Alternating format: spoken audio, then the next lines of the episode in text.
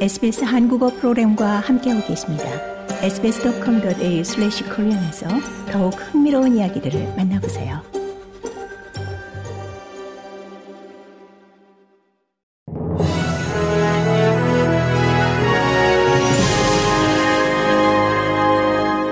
(2023년 2월 2일) 목요일 저녁의 SBS 한국어 뉴스입니다.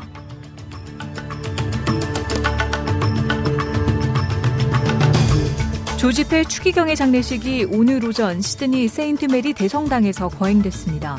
펠 추기경은 고관절 수술 후유증으로 지난 10일 81세의 일기로 로마에서 선종했습니다. 오늘 거행된 장례 미사에는 존 하워드, 토니 에봇 전 연방 총리와 피터 더튼 야당 당수 등이 참석했습니다. 펠 추기경은 멜번과 시드니 대주교를 거쳐 호주 최고위 성직자이자 교황청 서열 3위인 교황청 초대 재무원 원장이라는 중책을 맡으며 바티칸에서 큰 영향력을 발휘해왔습니다.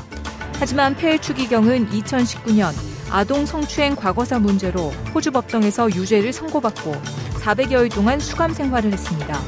추후 대법원 항소심에서 최종적으로 무죄 판결을 받긴 했지만 과거 아동 성범죄를 저지른 가톨릭 신부들에 대한 처벌에도 미온적이었다는 비판을 받는 등 논란은 사그라들지 않았습니다.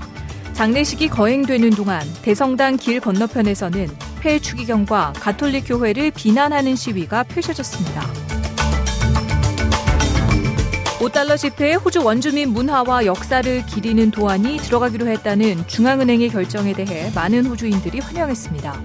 엘리자베스 2세 여왕의 초상화가 들어간 현재 5달러 지폐는 여왕의 서거로 후계자인 찰스 2세 국왕의 초상화로 바뀔 것으로 예상됐지만 호주 중앙은행은 호주 정부와의 협의를 거쳐 원주민 도안을 넣겠다는 결정을 내렸습니다.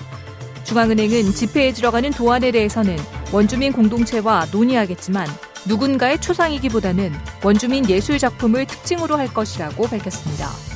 여러 호주인들은 이 결정을 지지한다는 의사를 표했습니다. 하지만 피터 더튼 야당 당수는 중앙은행의 이런 결정을 호주 사회에 대한 공격이라고 비판한 바 있습니다. 메디케어 적용 후 진료비에 대한 환자 분담금이 점점 더 높아지는 것에 대한 영향을 보여주는 새로운 보고서가 발표됐습니다. 이에 따르면 진료비 인상으로 환자들은 의사에 대한 진료나 처방전 발급을 연기하는 것으로 나타났습니다. 내일 캔버라에서 전국 내각회의를 주재하는 앤소니 알바니시 연방 총리는 각 주 총리와 수석 장관들로부터 연방 정부의 메디케어 재정 지원을 확대해야 한다는 요청에 직면할 것으로 예상됩니다. 알바니지 연방 총리는 급격한 진료비 상승에 따라 메디케어를 조사할 계획에 대해서도 논의할 것으로 보입니다. 뉴사우스웨일즈주 경찰은 어제 낮 캠벨타운 근처에 한 차량 안에 남겨진 아이가 사망한 사건을 조사 중입니다. 응급서비스 본부는 이날 한 아이가 차에서 반응을 하지 않고 있다는 신고를 받고 글램필드로 출동했으나 3살 된 아이는 현장에서 사망한 것으로 확인됐습니다. 이번 사건은 아이와 차량 소유주를 아는 한 사람의 경고로 알려졌으며 즉각 범죄 현장이 구축됐습니다.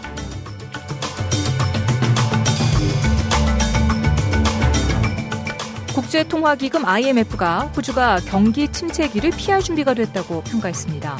팬데믹 이후에 효과적인 경제 회복이 국가를 안정적으로 이끌고 있다는 겁니다. IMF의 세계 경제 전망 보고서에서는 알바니지 정부의 유치부 교육과 대학, 훈련, 기후 변화, 에너지, 10월 예산안에서 지출을 삭감한 결정 등을 지지했습니다. 또한 인플레이션과 실험하기 위해 기준금리가 인상될 것이라고 전망하며 하지만 그 속도는 경제 데이터에 따라 조율돼야 한다고 지적했습니다. 연례 보고서에서는 호주의 경제 형태를 크게 칭찬하며 향후 경제를 회복하기 위해 세제 개혁도 재평가할 것을 제안했습니다. 짐 차머스 재무장관은 이런 평가를 크게 환영하며 매우 중요하다고 강조했습니다. 이상 2023년 2월 2일 목요일 저녁에 SBS 한국어 간추린 주요 뉴스였습니다. 뉴스의 나혜인이었습니다.